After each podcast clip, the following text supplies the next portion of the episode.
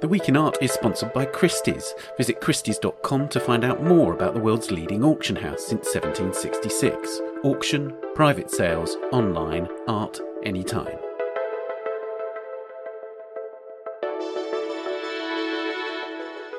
Hello, it's The Week in Art. I'm Ben Luke. This week we look at Africa, how the continent's museums are shaping the future of cultural institutions, and what the 19th century looting of the Benin bronzes tells us about museums and colonialism, then and now.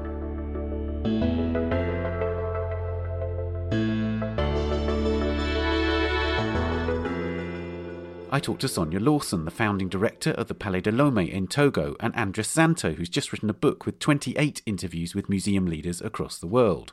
I also speak to Dan Hicks about his book, The Brutish Museums, about the Benin Bronzes. And for our work of the week, Christopher Riopelle of the National Gallery in London talks about a Jan Matejko painting of Copernicus that's coming to the National for an exhibition next year. Before all that, a reminder that you can sign up for the Art Newspaper's free daily newsletter for all the latest stories. Go to theartnewspaper.com and the newsletter link is at the top right of the page. And while you're there, you can also sign up for a range of our other newsletters, including the Book Club and the Art Market Eye. Now, a new book by the writer and cultural strategy advisor András Szántó features 28 conversations with directors of museums and other arts institutions, all done during the COVID 19 pandemic. The Future of the Museum 28 Dialogues includes voices from across the world attempting to define museums and the challenges and opportunities ahead of them, now and in the coming years. Among them are four directors of African museums, including Sonia Lawson, the director of the Palais de Lomé in Togo in West Africa. András and Sonia join me to discuss the role of museums today and to look at how Sonia's Togolese institution reflects a new cultural dynamism on the African continent. András, I wanted to begin by asking you this book was written on Zoom, just as we are now, essentially. So you talked to 28 museum or cultural institution directors about what they were doing. Uh, it happened to be done in the COVID era, as it were. But was it germinating as an idea for a much longer period? This spring, I wrote an article in ArtNet News, actually. Uh, I wrote it over uh, Easter weekend, so I remembered it very well. Uh, I guess that was early April. I can't remember the exact dates. And it was an article about reopening museums. And it just hit a nerve. It really got a lot of people talking at the time. And I heard from dozens and dozens of museum directors, and it just became part of a larger conversation. And that's when we really realized with Lena that this is the moment because it gave us an editorial frame uh, because it, it really was a moment that made us ask, what is the future about? I think we're still all trying to figure it out. I think there's no doubt in all of our minds that this is one of those years in the calendar that will be a, a turning point, a historical marker where a new phase is beginning. Personally, I think this phase is the one that started in 1989, just ended. Now we have a new phase.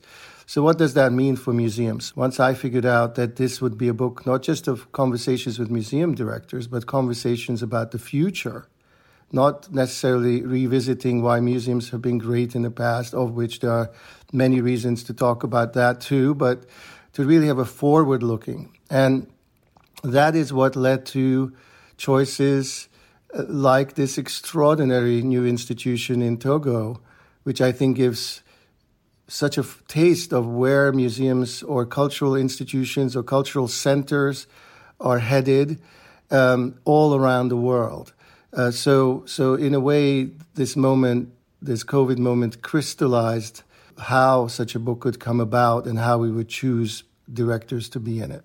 Before we speak specifically about uh, Sonia's institution, I wanted to ask you some about a, a, phrase that you use in the introduction to the book, where you talk about how the paradigm smashing experimentation in museums and cultural institutions is happening in, effectively in the global south. So, in Africa, in Asia, in Latin America. Can you expand on that a bit now? Because w- what do you think lies behind that? Well, first of all, I'm, that's not to say it's not happening elsewhere. And I think the book provides lots of examples of how people are thinking in new and original ways about the museums all around the world.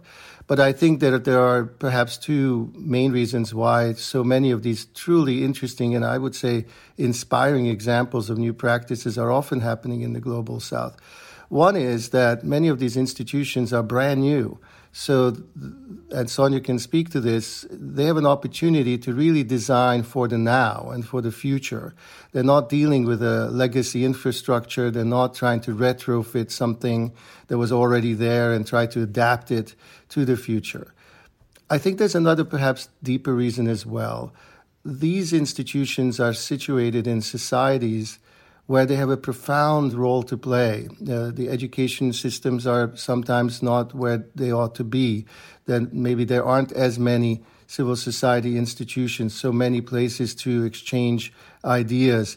Um, so, uh, a big theme of the book is that the museum is taking on a larger social function um, beyond.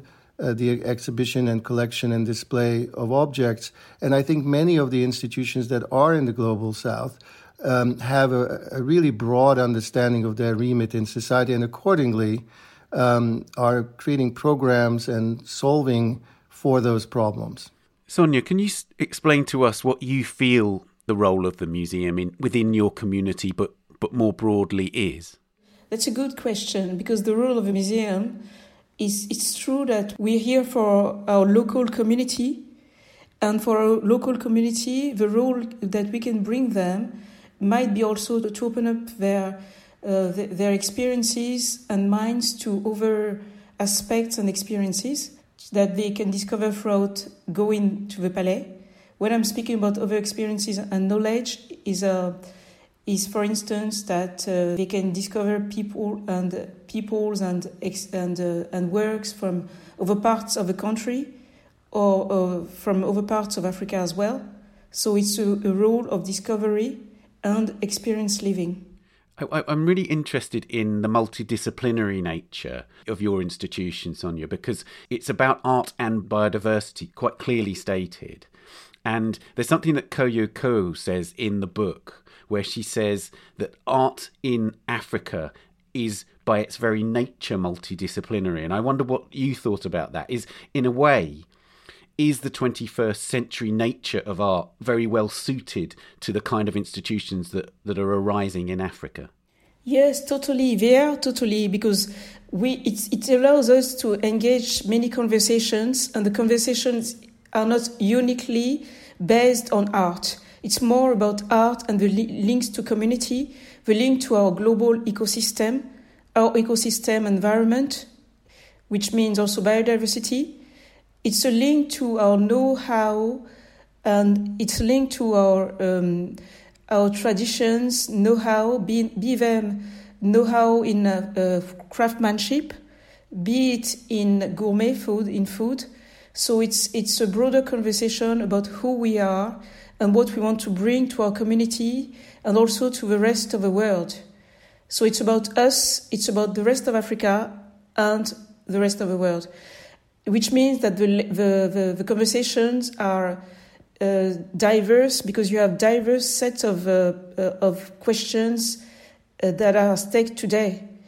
And I think that we are very, we are very lucky today because uh, the world of today is a shifting one, is a very challenging one for everyone. So we have different challenges in the West, in Africa, and other parts, but this, this shift in words is challenges, and one of the means to meet challenges is to have a possibility to engage conversation, to open to, to, to what is at stake. Here I will give an example. One of the examples is Free Border exhibition. Free Borders exhibition is a contemporary art exhibition curated by a Nigerian, uh, Aminat Agoro. The theme of Free Borders is obviously the borders. How do we engage borders across Africa, and also to present and exhibit artists across West Africa, so from Ghana, Togo, Benin, and Nigeria. And these artists have in common to work and reuse the object. So how do you reuse the object that are seem that seem to be everyday object? How do you reuse them and transform them through art? So it's also a means to think about the way uh, environment is spoiled, but it's also a way to say, well, this material that people throw and are considered as dustbin, how can we reuse them? How can we transform them? Because they are transforming our own environment. So throughout art, you can have questions and conversations about how you deal with your everyday object as well. And you deal with your past, your history. So it's a means to spark several conversations. If I may jump in, I think one of the things that I found so inspiring in my conversations with Sonia is how, again, in this brand new institution, she has solved and built in so many of the assumptions that so many well established institutions in the West are, are working so hard to implement. This primary sense of service to the community, this need and desire to reach those communities in languages and through programs that they can relate to and understand regardless of their educational level. Uh, this idea of not putting art in a bubble and separating it from environmentalism and, and ecology. And perhaps um, most strikingly, this idea of the cultural institution as a sense of place, as a, as a place of communing. Uh, her institution is, I believe, the only public park in the capital city of her nation and uh, in a very symbolically resonant building that used to be a governor's mansion. But it is designed to be a place where you go spend time, not just to um, sort of genuflect in front of art objects or, or, or absorb the you know intellectual sophistication of an exhibition, but also to have a wonderful meal also perhaps to buy some fantastic things that are representatives of, of, the local culture. Also to walk around in this park and understand something about the flora and fauna of your country that you maybe are not visiting. Um, so there are countless examples of uh, what what they have been doing uh, that that really represent forward edge thinking in in museums today. We are the only capital in coastal West Africa today to have a 26 acre park just in front of the sea, which means that I hope we will inspire other capitals to have that. And we need to be relevant to each of our public. So we need to be relevant to the public of art lover and people with a very thorough knowledge of object and history and art, but also to the people who are curious about architecture and history of the place because it, was the former governor's palace we need to be relevant to the people who are just there to enjoy a nice stroll in the park, that are enjoying the, the, the song of the birds, the, the trees. We need to be relevant to the scientists that are interested in the trees, but from a scientific point of view, in the birds from a scientific point of view as well, because we have 41 species of birds, uh, some of them being very unique. So it, it means that for each of our audiences, we need to be relevant. We need to be relevant to the teenagers, that are very tough. I would say they are very tough because we need to speak to them in a certain manner so that you can uh, uh, interest them in what you're, you're exhibiting. You need to be relevant to the children. You need to be relevant to people from different social backgrounds. So it means that for each of our public, we, we don't have any one audience. I would say we have several audiences, and we need to be relevant for, for each of them so that they can experience something that is relevant to them. So, for instance, we use, because we want to be deeply rooted in our traditions. In West Africa, you have a strong tradition of storytelling. So we, we working with storytellers to tell the stories. And the way they're telling it is not the classical connoisseur way of speaking. Because they, they speak with their, they song, they sing, they dance, they speak. They speak with their body as well. And they speak and they read their speeches to very old and ancient traditions that, that are resonating inside the minds of our, our audiences. So that, that's one of the things to engage with local communities, to know how to speak to them, not to be condescending or too, I would say, we need to be relevant to everyone. Everyone, each and everyone should be able to find something in the venue that interests them and uh, and this is one of our challenges but uh, one of the maybe the most exciting challenges is that you we try to be relevant to each of these audiences. So for instance we have guides but these guides they speak obviously french which is the official language of togo. They speak french english because we have people coming from ghana uh, the, the neighboring Ghana, so they speak French, English for the, our neighbors and the rest of the world, but they also speak Togolese local languages so that they can explain in local languages the, the various exhibitions. So each exhibition has a guide that is included in um, in the package, so to say. So when you arrive, you have a guide that explains you the exhibitions, and they are very, I would say, they are very welcoming, because what we want to do is to welcome everyone like at home, so so that the forbidden place, the place of power of governor, is now our place as Togolese. So it's the place of all the Togolese, which means that we need to welcome them as if they were at home. So it's a different approach. I wanted to ask you about that because it seems to me really symbolic that a building which was built in the colonial era and was built by, of course, Togolese people working for the colonial powers is now a, a, palace for the people, essentially. And can you tell me about any challenges that you faced in enticing your audiences into that building, which obviously has so much resonance in terms of its colonial uh, history? Yes, it, it does. It, it has resonance.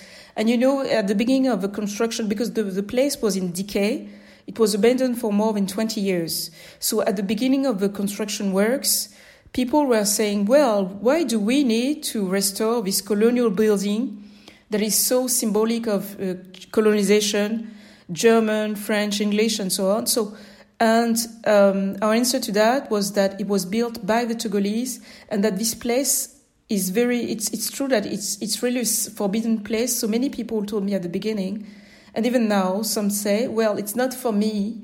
You know, this place is, it, it, it reminds so much history. And I said, yes, but the irony now is that it's for you. And that's why we, we did one of our first exhibitions is the Togo of the Kings. So in this place of power, we want to show also the kingdoms of Togo and the traditions of Togo that are still alive today. So it, it's a link and it's an irony to say, well, this, this is now your turn, it's your place it's our place, and we need to, to embrace that. The history exists. We need to we, we it's it's as it is. It's good to understand it, to know about it, but we need to move forward and to move toward our past. So back to the past and back to the future. I just want to mention that this is not the only uh, building, uh, museum building or cultural center in the book that has such a complex history that is both resonant and challenging in many ways. It's just that it's a very recent. You know, when we all walk into the Louvre in Paris, we forget that today that it is, of course, a royal palace, you know, and uh, it's just that it's been a museum for so long that some of those connotations are less apparent. Um, in Singapore, the National uh, Gallery in Singapore uh, recently opened in what was the High Court building, and you, you can really feel that history there. Um, in Dresden, which is also in the book, you have 15 museums that used to be royal palaces, also complex histories. But even beyond that, I think uh, if you look at the 19th century museums with their columns and their sort of Greek temples and their lists of artist names, invariably white and male, all of these buildings carry um, uh, deep historical messages which are meant to have originally meant to be very inspiring and ennobling, but actually are a little bit of a baggage that they have to deal with. And similarly, in several places in the book, we also talk about the latest museums with their, you know, modernist, uh, minimalist architecture, their white cube galleries. One of the great phrases in the book is that the white cube is itself a period room. It, it also um, represents a certain set of ideas about culture and art's place in the culture and how we relate to art. So no, no building is ever innocent, and part of the job of a museum director and their team is to make make the most of that and to find the right way to deploy and project the meanings that are embedded in that in that site.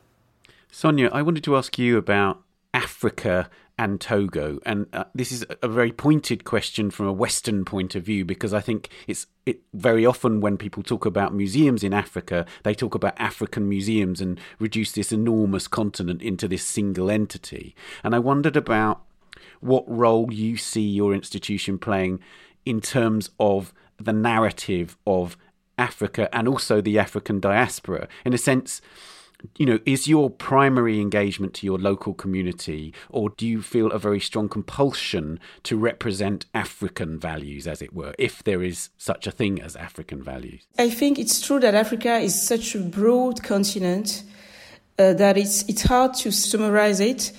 Uh, by saying hey, we represent Africa, we just represent an aspect of Africa because it's uh, it's so multi-layered as a continent. It's a it's enormous continent, so rich in cultures and diversity. And uh, but for us, which what is very important, it's part of our mission, is to to to be able to to welcome and exhibit Africa and its diasporas, which means diasporas based African and its various diasporas from uh, across the, the, the ocean or in the West. So we, have a broad diaspora of Africa and African descent that we want to exhibit in the venue. And it's, uh, it's hard to say that we represent the whole Africa. What we want to do is to, yes, I think each time in our exhibitions, maybe to exhibit one part of Africa, it, it, it, it can be also a philosophical question to say, well, what is Africa? I don't know what is Africa. What I say, what I can say is that it's a continent full of diversity, richness, values, histories, and these histories needs to be told. So, for instance, for Togo, it was very for us. It was quite obvious that we needed to to highlight and showcase the rest of the continent and have a Pan African approach uh, because it, it, derives from our, our history itself. Because Togo was considered historically as a safe harbor in West Africa. Uh, it was a, a cultural hub because many peoples and uh, kingdoms of over parts of uh, West Africa. They came to Togo. So it's at the confluence of many of the region's great, great kingdoms and peoples, like Yoruba that are now in Nigeria, peoples living in Ghana, Benin, uh, in uh, Burkina. So we have many pe- peoples that gathered here in what is nowadays Togo.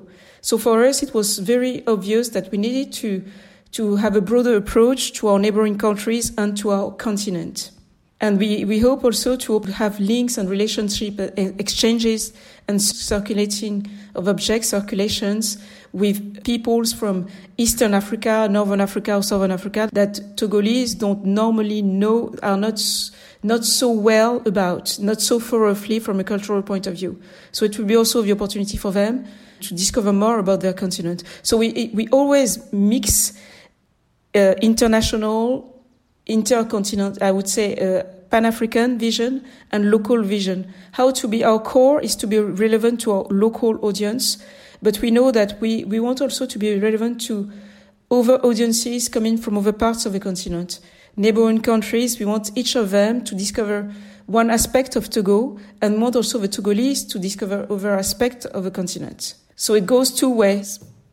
András, it's this to me. What Sonia just said speaks very powerfully to this idea of the museum's changing function, in the sense that the traditional Western museum is this idea. It's this idea of a of a, a palace of, of of art of objects and an authoritative museum explaining those to you.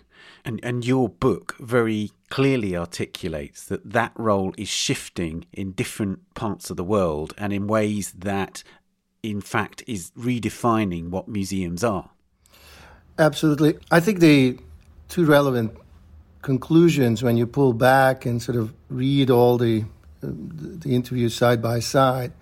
One is that there's there is a shift going on in the field, but it's important to say that that shift is not to the detriment of the traditional uh, scholarship, this idea of the museum as this place where you encounter things and ideas and uh, expertise and so on. It's it's not a question of either or. It's a question of and. That a current generation of museum directors all around the world, for many years now, have been thinking hard about these other rings of Saturn around the museum. These questions around community engagement and how do we sort of come more to the you know level with the audience and how we use technology, how we engage other forms of creativity, and that this is a this is this is enriching the museum. It's not undermining the project of the museum. The other, I think, really heartening conclusion is that that answer to what a museum is doesn't always have to be the same. It will be different in Togo than in Cape Town. Uh, it will be different again in Amsterdam or Budapest or New York or uh, Singapore or Adelaide. And that is great.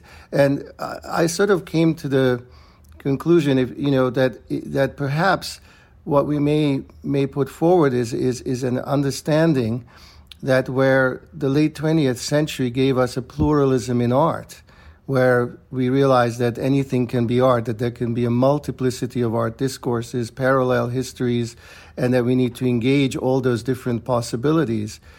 That transformation perhaps is now happening in the institutional sector, where you do not just have to copy the models coming out of Europe and North America, where an institution be, being more embedded in its history, its culture, its community, of course, is going to be a different, slightly different answer to what a museum can be. And that pluralism, that diversity, that that um, complexity, and is going to be a very welcome next stage for museums. You know, I was rethinking of what Andreas said about the way that we, we need to to, to rethink the model and that not to retrofitting a model. It's true that we, as a, a, new institution, we had to create our own references and framework. That's why we could mix art and biodiversity, and it was for us very obvious to do so. And for instance, what a curator for a museum normally don't do is that when you have an, an exhibition with object, you can hardly put the object outside, uh, give it to the, their owners, so that they can use it and then that the object can come back. Of course, in a normal Western museum, you can't do that because it doesn't follow the rules. It's not, it's not something you can do for many reasons. But here in Lomé, we could do that. So for one of the exhibitions, the Togo of the Kings, one of the lenders were, were was ready to to lend, to lend the object, but they said, well, we need to to have it. Uh, we need to have it for 15 days to do special rituals and ceremonies with it so we need to have it back, to have it back, and then we can give it back to you. So we accepted, and the object so left the palais. And after 15 days, they came back, not exactly the same because they were used and touched, and so you can see this. Uh, they weren't the same object, but for us it was okay. It was it was part of what we, we think about these objects because they are living objects, so we used them. So a, a typical classical institution obviously can't do that. So it's one of the ways to engage. Um, András, I'm, I'm intrigued by the fact that many of the people that you spoke to have very diverse skills. Sonia is a perfect example. Sonia has worked in, within within the corporate world as well as the art artistic worlds. So it, it seems to me that, that as well as seeing new models of museum, we're also seeing new models of museum director, right? Yes, I mean, look, the vast majority still come up the you know art history PhD track in Somerset House and you know all of that. But but we do have one director in the book who was a professional clown for a while, and we do have one who used to be a rocket scientist, and we do have one who started a technology startup in his twenties while he was a Rhodes Scholar. And we do have one who speaks in the book about how he's always wanted to join the boards of Fortune 500 companies because he feels that a museum director has all the skills and insights uh, to contribute to a board of, of that kind. Uh, once again, we come back to the diversity of institutions. I mean, the current crisis looks very different from a state run European institution where the employees are um, basically civil servants who are on the, on the city payroll. It looks very different from a, an American museum that has a multi-billion dollar endowment and, and another one that doesn't.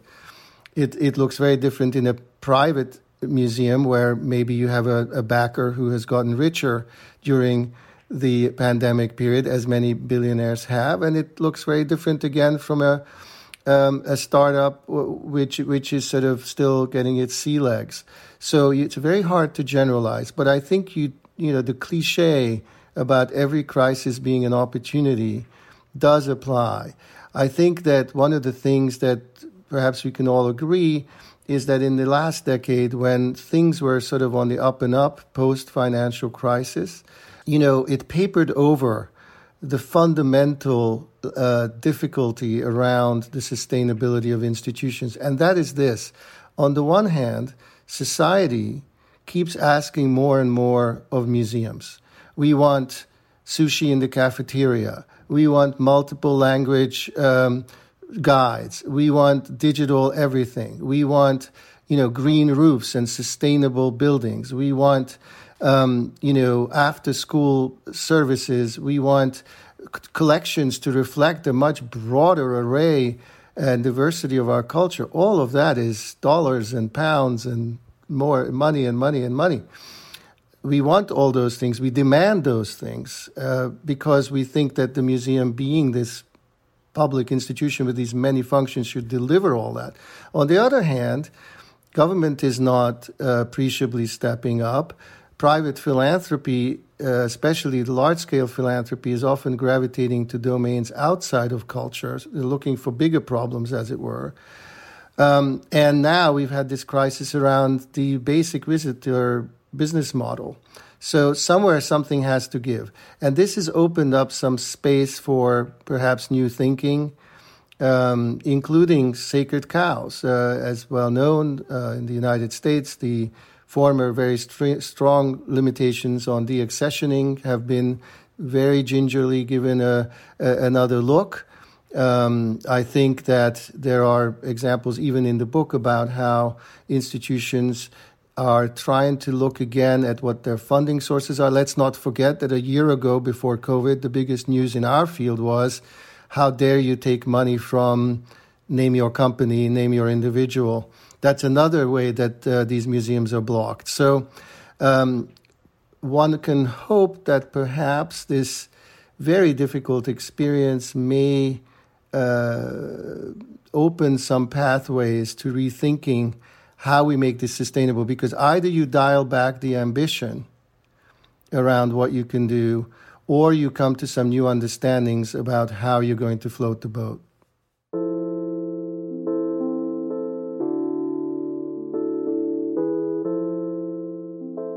Okay, well, András and Sonia, thank you both so much for joining me on the podcast. Thank you to you. It's a pleasure.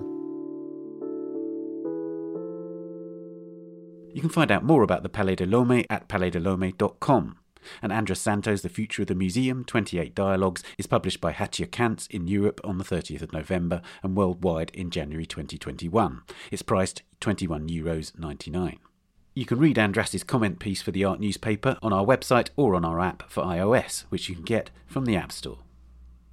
We'll talk to Dan Hicks about the Benin bronzes and their restitution to Africa in a moment, but first, here are some of the top stories on the Art Newspaper's website this week. A mysterious object resembling the freestanding plank sculptures of the late minimalist artist John McCracken, or the alien built monoliths in Stanley Kubrick's sci fi classic 2001 A Space Odyssey, has been discovered in a remote area of the Utah desert, prompting theories ranging from extraterrestrial visitation to avant garde installation. Biologists from the Utah Division of Wildlife spotted the monolith from a helicopter while conducting a routine count of bighorn sheep in the area. The location of the monolith has not been disclosed, but aerial footage showing the object in installed within a red rock canyon suggests that it lives somewhere in southern Utah, which has a distinct topological landscape. A number of arts professionals have received fake emails inviting them to participate in Documenta, the prestigious contemporary art exhibition which happens every five years in the German city of Kassel, and whose 15th edition is scheduled to take place in 2022. By yesterday, Documenta knew of 32 such fake invitations. Unfortunately, we don't yet know who sent them, said a Documenta spokeswoman. The director of the Liverpool Biennial, Fatos Ustek, has resigned after 17 months in the role following a dispute with the organisation's board. Two trustees, the artist Fiona Banner and the art and intellectual property lawyer John Sharples, have also stepped down to protest against the board's treatment of Ustek, who said in a statement, quote, governance issues with a lack of clarity on roles and responsibilities and processes not being followed, taken together, made my role untenable. You can read these stories and much more at theartnewspaper.com or on the app. We'll be back after this. The Week in Art is sponsored by Christie's. As art lovers increasingly look to browse and purchase online, Christie's continues to innovate with its auction calendar. Join Christie's London online or in person this season for Classic Week, a sale series celebrating art from antiquity to the 20th century. Over 10 auctions, they're presenting the very best in classic art, from a Roman marble herm of Dionysus, last seen in Christie's sale room 100 years ago, to a magnificent de Heem still life of a banquet. Elsewhere, explore several standout private collections, including an exceptional overview of Italian drawings from the Robert Landolt collection and enchanting Pre Raphaelite paintings from the Joe Setton collection. Sales run until the 17th of December. The refresh schedule complements Christie's private sales, bid and buy art at any time and from anywhere. Find out more on Christie's.com. Welcome back. Before we go on, some exciting news about our other podcast, A Brush With, in which I have in depth conversations with artists about their influences and cultural experiences. A new series of eight episodes begins next Wednesday with A Brush With Ragnar Kjartansson. Subscribe at Apple Podcasts, Spotify, or wherever you're listening now. Now, the Benin bronzes, the thousands of brass plaques and carved ivory tusks depicting the history of the royal court of the Obas of Benin City, now in Nigeria, were looted during a British naval attack in 1897 and now famously sit in museums around the world, most notably the British Museum and the Ethnological Museum in Berlin, as well as numerous private collections.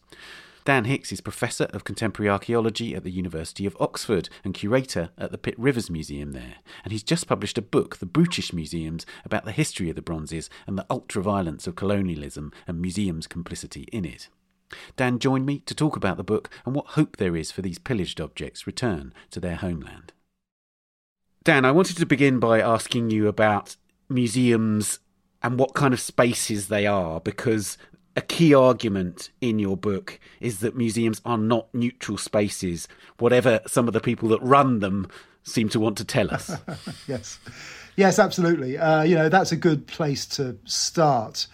So for me, obviously, I mean, I work in a university museum.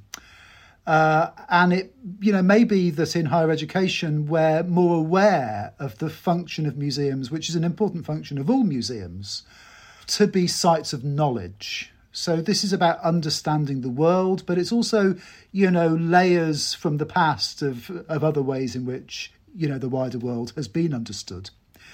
So for anthropology and archaeology, often, of course, you know, those, you know, modes of understanding, the form of knowledge that was being made was one that we wouldn't actually adhere to, you know, now. So so anthropology had a absolutely central role in arguments over white supremacy, over yeah, cultural evolution. Um, so the public space of the museum today is the recipient of those ideas, but it's also, I think, an incredibly important you know, public space in which we're able, if we get it right, to understand, you know, what archaeology and anthropology can can offer, you know, in the present day. But it's also crucial, isn't it, that like at points in your book, you argue that the museum is a weapon, that it is an agent in the process of colonialism. It's used in that white supremacy. It's a very, it's, it's an instrument of white supremacy to a certain degree. Yeah, that's right, and I think that was one of the you know sort of sort of aha moments as I was writing the book. There were quite you know, a number of them, I've got to say, of things that I discovered in the writing process but certainly one of the big ones was to realise the central role that museums had to play. I mean, know, who knew that art was important in, you know, world history? I mean, we often don't don't think that's the case. Who thought that actually, in order in order to fight you know, racism in the present, that a museum of all places would be the place that, that you would choose? For a lot of actually, you know, good reasons. Right thinking people have thought that actually maybe this is not the case. You know, maybe art is just art. Let's sort of leave it to it. But but in the 1890s, actually, you know, culture was being actively put to work to justify, but also to naturalize and to make endure the the the sort of idea of a cultural yeah, superiority. So that's what you know. That's what the Rivers was, and the sheer speed at which, as the book you know documents how fast these objects from this absolute you know you know the uh, the free for all that happened with the looting from officers, from administrators, you know, hundreds of men on the ground who actually return with thousands of objects. How fast some of those end up on display in London and Berlin. That is a weaponization of uh, culture, yes. I was, I was intrigued. There's a really nice analogy that you use where you say that colonialist ultra violence is like a Victorian smog sort of uh, coming up through the iron grills in museums, and I think that's a really interesting idea. That that it's it's not just like a it's not just a past mode for museums. This there's still an active legacy of that attitude right now in museums today. Yeah, that's right. So I think you know overall we would argue in in any setting when we think about empire that it's important to say that empire isn't over. You know, but but here in the museum we see there's another layer to that. Rather than just asserting, you know, racism based on imperial ways of seeing hasn't sort of gone away. We see how it's actually it, it has actively been you know, built into institutions, and our museums are, as we know, spaces which are interventions in time they slow time down to such a degree that the museum seems to, seems to be unchanging. Some of our you know, colleagues in museums think that means that the world around the museum will never change. But of course, it does. So I think all those arguments add up to, you know, a sense that the uh, the museum is an incredibly important space for recognizing the endurance of empire.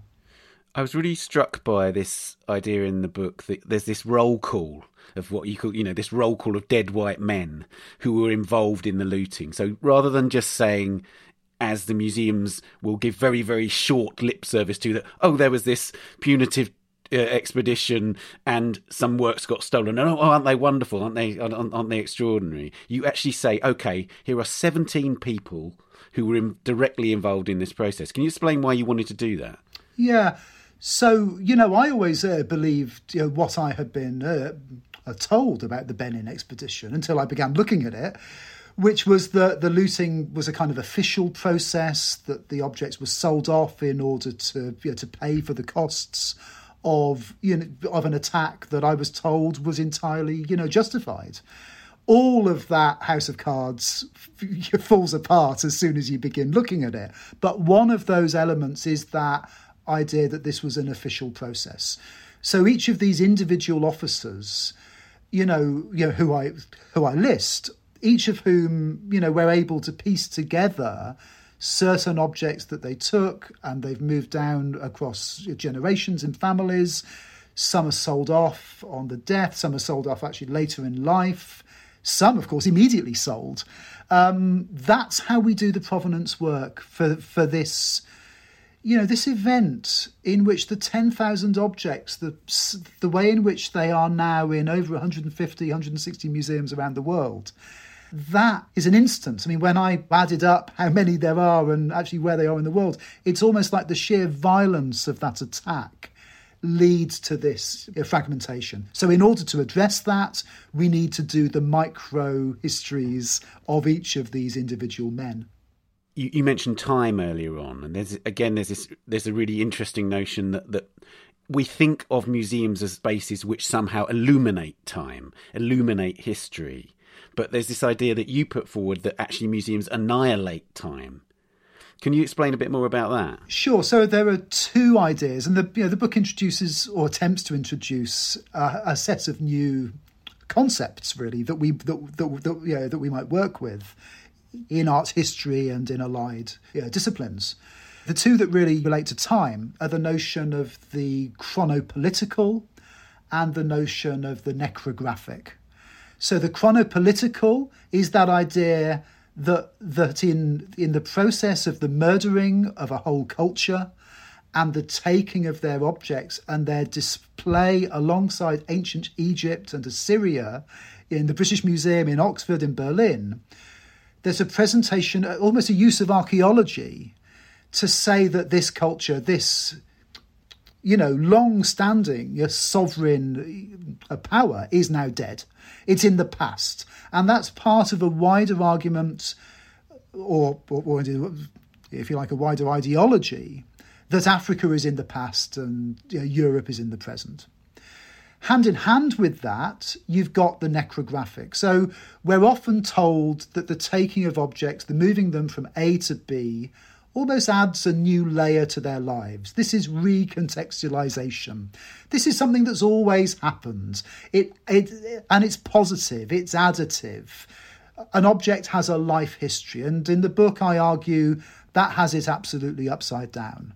You know, these are not, we don't need life histories, we need the death histories, the histories of loss through which, you know, objects that were taken under such, you know, ultra violence you know end up in a museum. So the necrographic this is a this is an adoption of Achille Mbembe's notion of the necro political, the contemporary politics of who lives and who dies, which in turn is about the idea of the biopolitical, you know, not being up to it. Here we have the biographical approach to art objects being, you know, inverted so we can talk about the necrographic.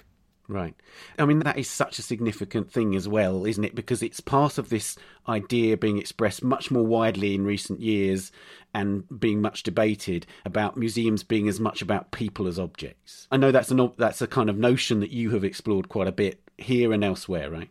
Yeah, exactly. I mean, for me, the model of the curator that I was, you know, offered as an as an ideal you know, when I was first you know, working in museums was, you know, the history of the world in 100 objects sort of model. You know, the Neil MacGregor model where there's one, you know, white guy that has all the answers, understands all the histories.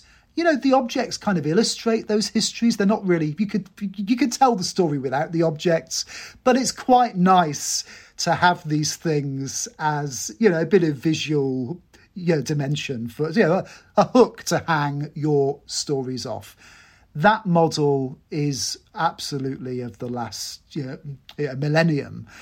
You know, today curating or curation is has to be about you know not just yourself. It's a collective act. It's always a co-curation has to be about the foregrounding of other voices at the appropriate point to uh, to pass the mic, but also to use your expertise to share the knowledge. So that's something this book aims, you know, really to do.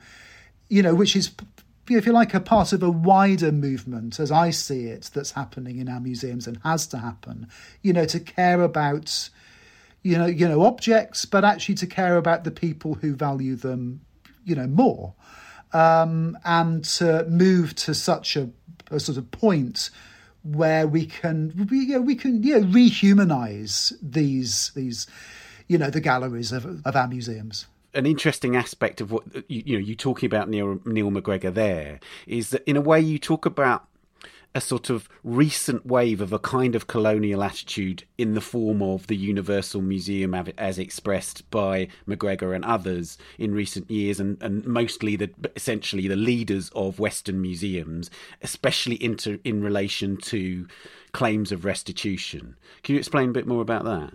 Yeah, so the book, you know, outlines the uh, the declaration of the, of the value of uh, universal museums as it came out in yeah, 2002, you know. Uh, and the book situates that moment not only in terms of the long term uh, campaigns in the 90s, in the case of you know, Nigeria, the, uh, uh the, uh, the, Bernie Grant.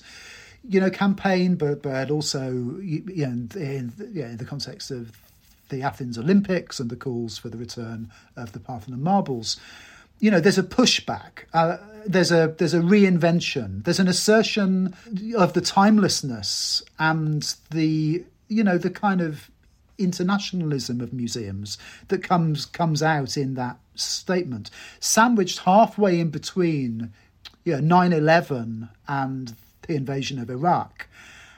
And I argue that not only is it the the universalist argument is not only mortgaged to the Blairite model of you know, multiculturalism as a sort of melting pot that we can forget about the histories of how these objects came here, but we can um, have conversations across different cultures in the present. We can instrumentalize the museum in that way. But we can also, you know, uh, lucky us, we can also save the destination tourism, you know, industry. We can get people on aeroplanes again after 9-11 because look, you know, why don't you go back and forward between London and New York and see these these objects. Now, of course, for Africans, the changing you know, visa regimes since you know that moment have made you know what was already a fairly shaky argument you know the reality of it actually you know becomes you know, less and less of a reality and then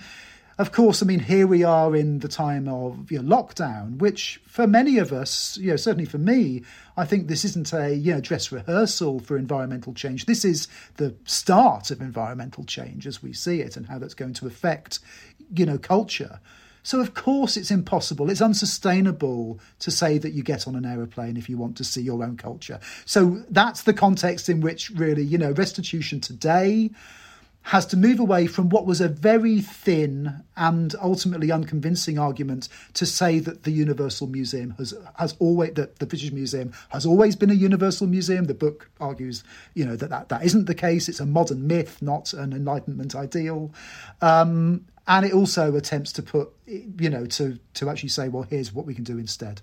There was a group set up called the Benin Dialogue Group. How effective a group was it and what were its aims and, and, and did it address the issues that we've been discussing? Sure. And so the group actually, you know, continues to exist. It's a coming together, you know, really importantly, of the key actors in Nigeria, which, you know, includes the nation state, but also the federal government and the royal court, um, with a number of the museums with the larger collections around the world, you know, largely European. Um, and you know there there have been you know regular meetings of the dialogue group. You know the dialogue group itself hasn't got a position. It doesn't. It, it you know it does every time it meets. It issues a summary of what was discussed. But you know, often you see it misreported in the media that you know that the dialogue group thinks this or that. Each of the members, institutional members of the of the group, has its own and, and indeed often evolving you know, uh, you know, current position on, you know, restitution.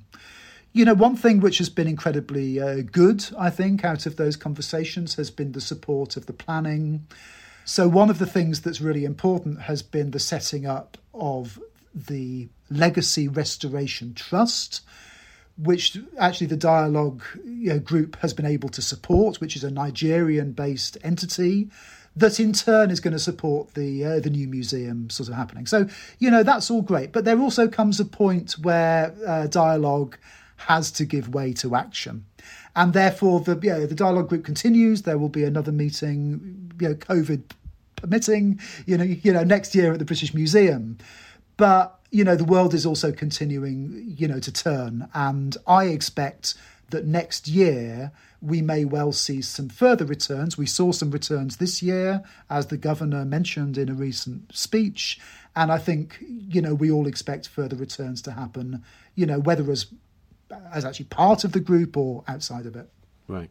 Let's talk about the sort of legalities of restitution because one another argument against restitution is, oh, we just can't do it because the rule, the laws say we can't do it. But we know from the Savoy-Sarr report and the ripples from the Savoy-Sarr report that France, for instance, is now taking action to repatriate objects. So, do you think that legal argument can stand for much longer? Do you think it's it's on borrowed time to a certain degree?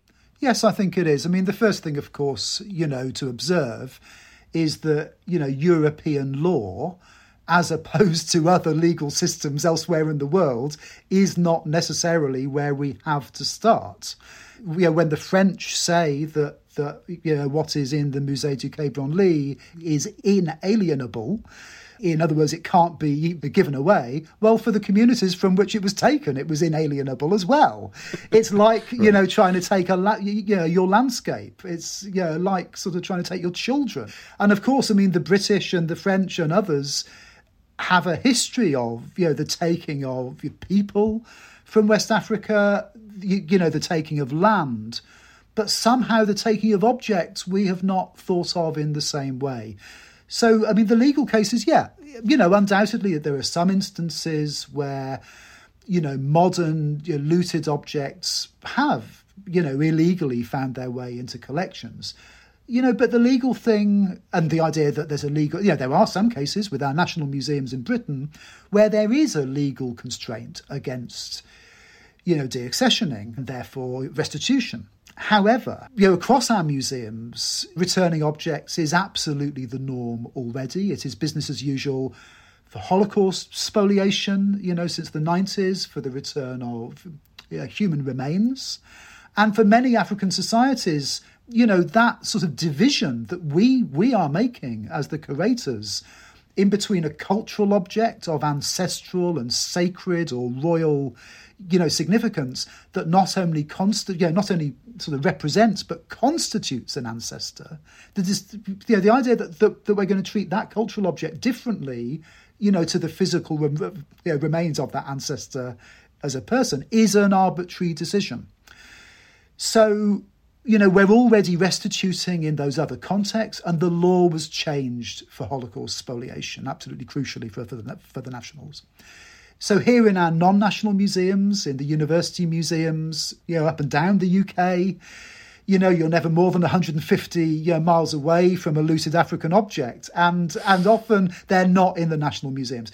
Even in the case, the iconic case of uh, Benin, you know, more than half of the looted objects you know, you know, that were taken in that raid here in the UK are not in the British Museum. They're elsewhere. That's right. It's astonishing that only eight or nine percent of the objects from Benin City are actually in, in the British Museum. Is that right? Yes, exactly. Uh, yeah, and there are yeah there are certain larger collections, you know, Berlin and the British Museum, but yeah, you know there are there are many many other collections from Cambridge, you know, to Edinburgh to Oxford, you know, to Exeter, you know, Bristol, uh, Dublin, you know, Abu Dhabi, you know, you name it around the world, you know, St. Petersburg to LA. That's where these objects are. And so that's an important part of what the book does. It attempts the first attempt, and it is a provisional attempt. Um, you know, there are other museums which, which actually, you know, since the book has uh, come out, a lot of people have written to me and said, "Here's a single object in you know, one other museum." So there will be a second edition that updates that list. But those appendices at the back of the book are in some ways something that we need for all African objects, for, for objects taken in less iconic, you know, dramatic circumstances, archaeological objects, objects of natural history, objects that were taken by other, you know, other processes. You know, the Sarr-Savoy report made the argument, important argument, that 95% of Africa's, you know, heritage is is is outside the continent. You know, I would counter that, or I would add another layer to that. That here in the UK, you know, less than 1% of African objects here are on display. Most are in the storerooms. Some are in uh, boxes that haven't been opened for 100 years.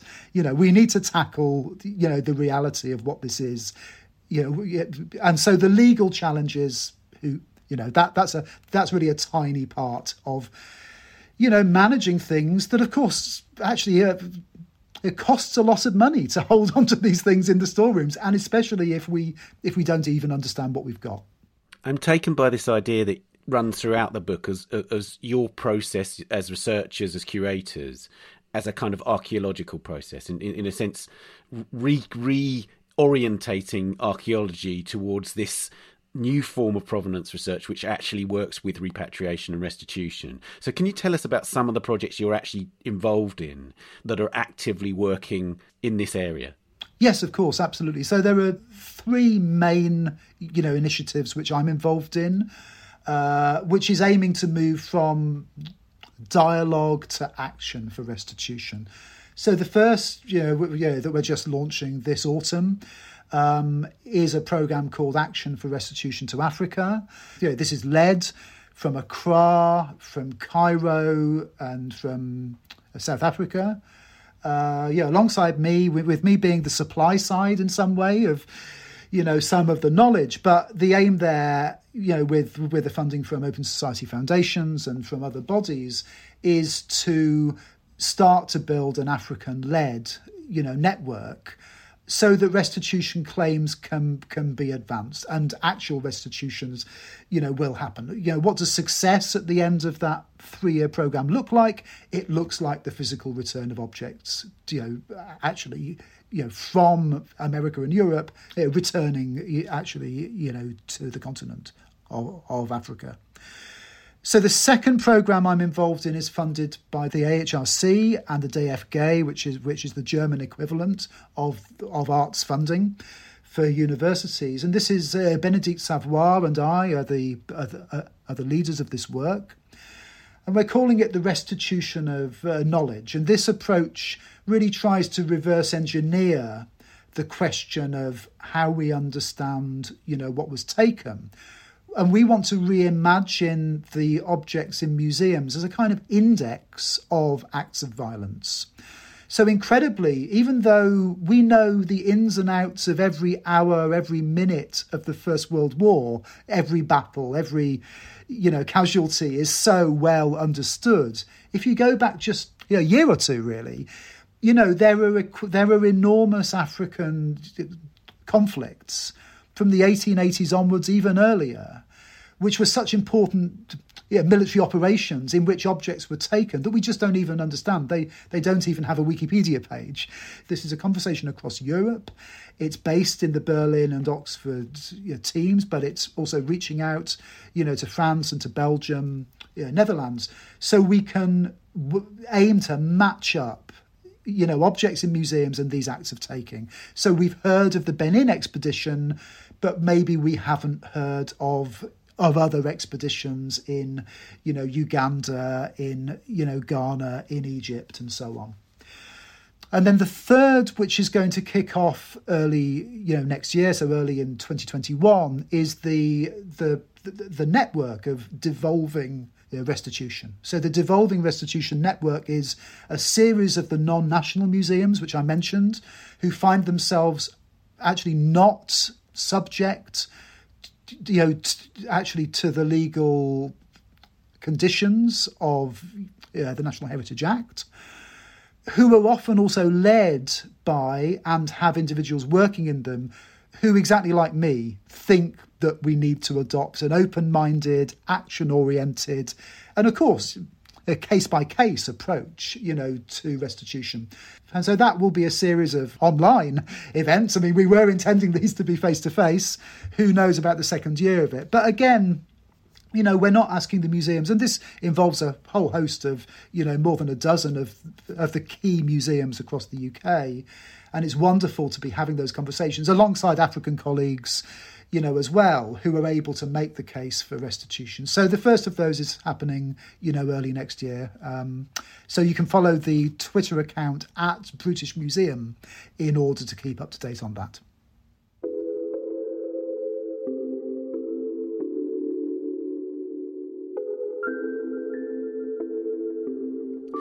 So, Dan, thanks for coming on and talking about this enormously complicated but fast moving at last topic. Okay, thank you.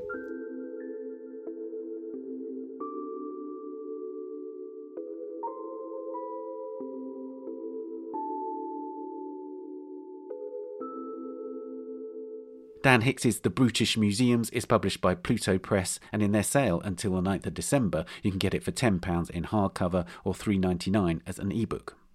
Now it's time for the work of the week. It was announced this week that in March next year, a seminal work by the Polish painter Jan Matejko will travel to the National Gallery in London for an exhibition.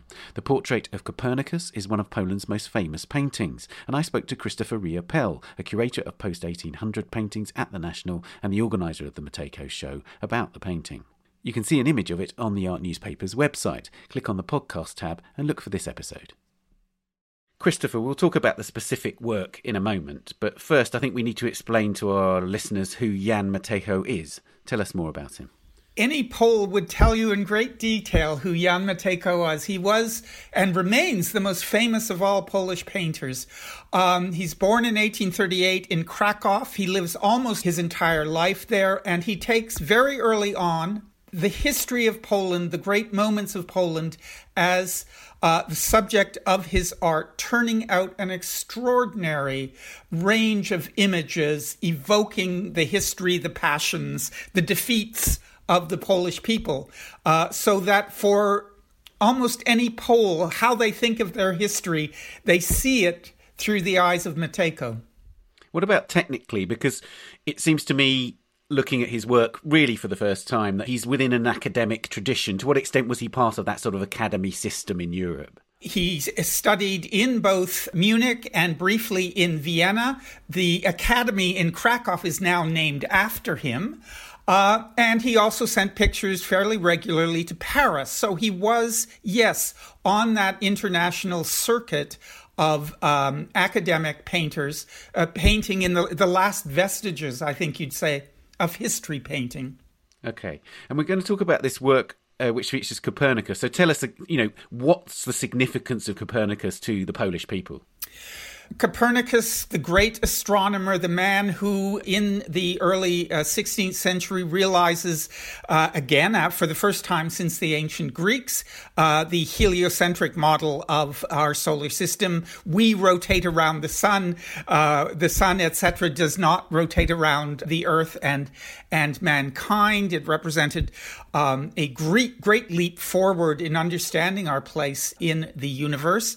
Uh, he has long been seen by Nietzsche, among others, as the great exponent of a particularly Polish kind of independence of mind, a willingness to see beyond convention. Uh, which has always been uh, an important part of the Polish imagination. The painting by Matejko arises at the moment of the 400th anniversary of his birth in uh, uh, 1873, when his nationality, as it were, was very much contested because where he had lived was now controlled by Germany. Uh, his first language may well have been German, and the Germans, Goethe, uh, having started the, the it in a certain way, uh, wanted to claim him as one of the great geniuses of the German imagination. So 1873 was very important for the Poles in winning back Copernicus as being a true Pole, and it's in that context that who was already the most famous Polish painter, sets out to paint an image of Copernicus that would definitely establish him as the genius of Poland. It's a really intriguing picture, isn't it? Because you're not seeing him in a way defining that famous diagram. He's not he's not articulate. It's in the picture, but it's not that isn't the subject of it. What what what is the subject? The subject, and this I think was was first draw me to it was that very question. What's going on here? I would understand a thing, uh, an image uh, showing us Copernicus at the moment that he discovers the heliocentric model, but it's not. As you say, he has discovered it. The diagram is in the picture. Uh, what we see is the moment that he turns and explains it to God he's having conversations uh, with God, saying, you know, you may not know it, but what you've done is really wonderful.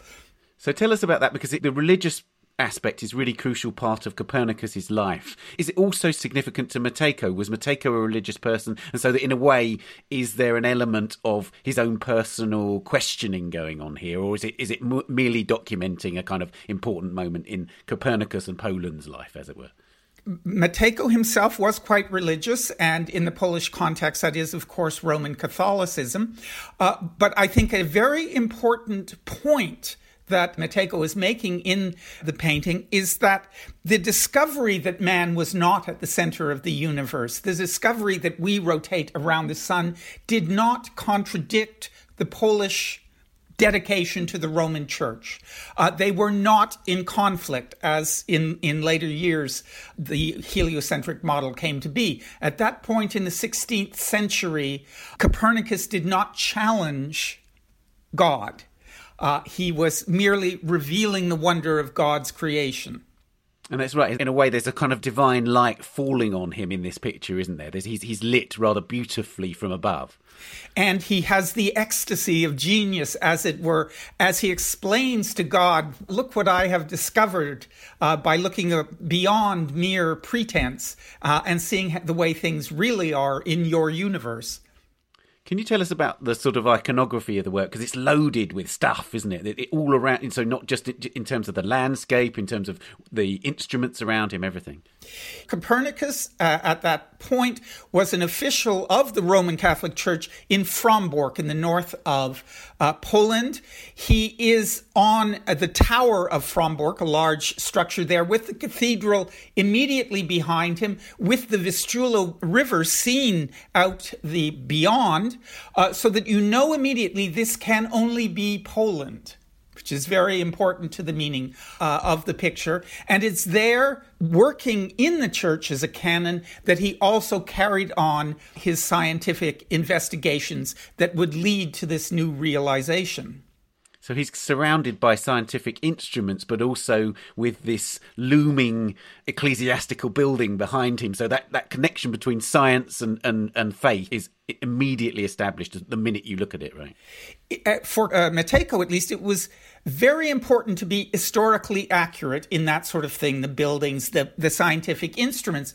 Uh, in fact, we have in the exhibition as well the first small oil sketch for the picture. And at that point in the oil sketch, he includes a telescope. Only later is he told the telescope hadn't been invented at that point, so he takes it out of the final picture, just so there be no anachronisms at all. That's fascinating. And so tell me about the reception of this painting. So it's made in 1873, as you say, at this moment where it's really important for Poland to define itself. It's an it's a nationalistic uh, work to a certain degree. But how was it received in its time? Did it create controversy, or was it immediately welcomed by the Polish people and the Polish state? The picture was immediately uh, welcomed by the Polish people. It was shown at the Learned Society of Krakow.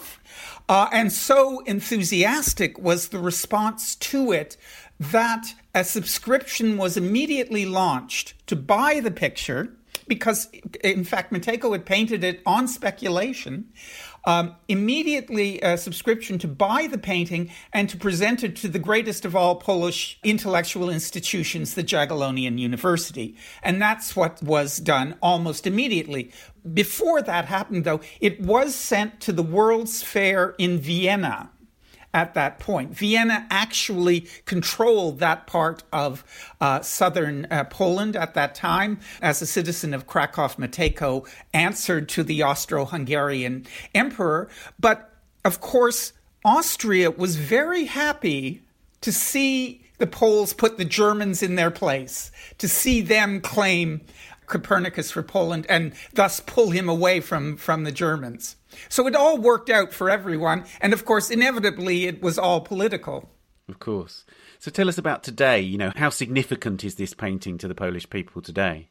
Uh, it is very famous in Poland. It hangs in the aula in the Senate chamber of the Jagiellonian University. All of the great events of that great university take place underneath the gaze of Copernicus.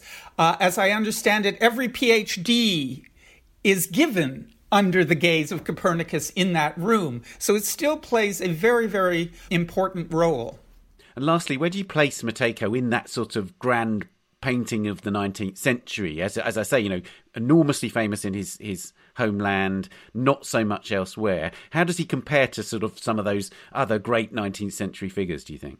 I think that his technical virtuosity and his ability to marshal hundreds of people in in certain images. I mean, Copernicus is one of his simpler paintings. There is only one person in it. Some of them have hundreds, and the ability to marshal such force in creating images is really unique, even at that point. And I think we will come to understand that it is, as it were, the very last flowering of history painting. It begins in the 15th to 16th century. And here at the end, it is being turned to the purpose of defining what a nation is. Uh, and that was its, I would say, in the late 19th century, its last great function to help nations define themselves. And I would argue that Matejko, even though we've almost entirely forgotten him, Matejko is the last great exponent of what history painting can do.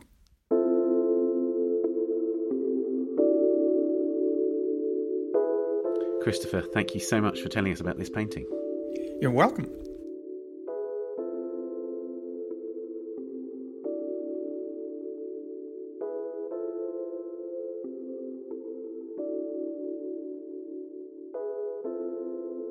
Conversations with God, Jan Matejko's Copernicus, is at the National Gallery in London from the 25th of March to the 27th of June 2021. And that's it for this episode. You can subscribe to the Art Newspaper at theartnewspaper.com. Click on the subscribe link at the top left of the page, and you'll find a range of subscriptions. And do subscribe to this podcast and A Brush With if you haven't already done so, and please give us a rating or review if you've enjoyed it. You can also find us on Twitter at Tan Audio and on Facebook and Instagram, of course. The Week in Art is produced by Julia Michalska, Amy Dawson, and David Clack, and David also does the editing and sound design. Thanks to András and Sonia, to Dan and to Christopher, and thank you for listening. See you next week. Bye for now.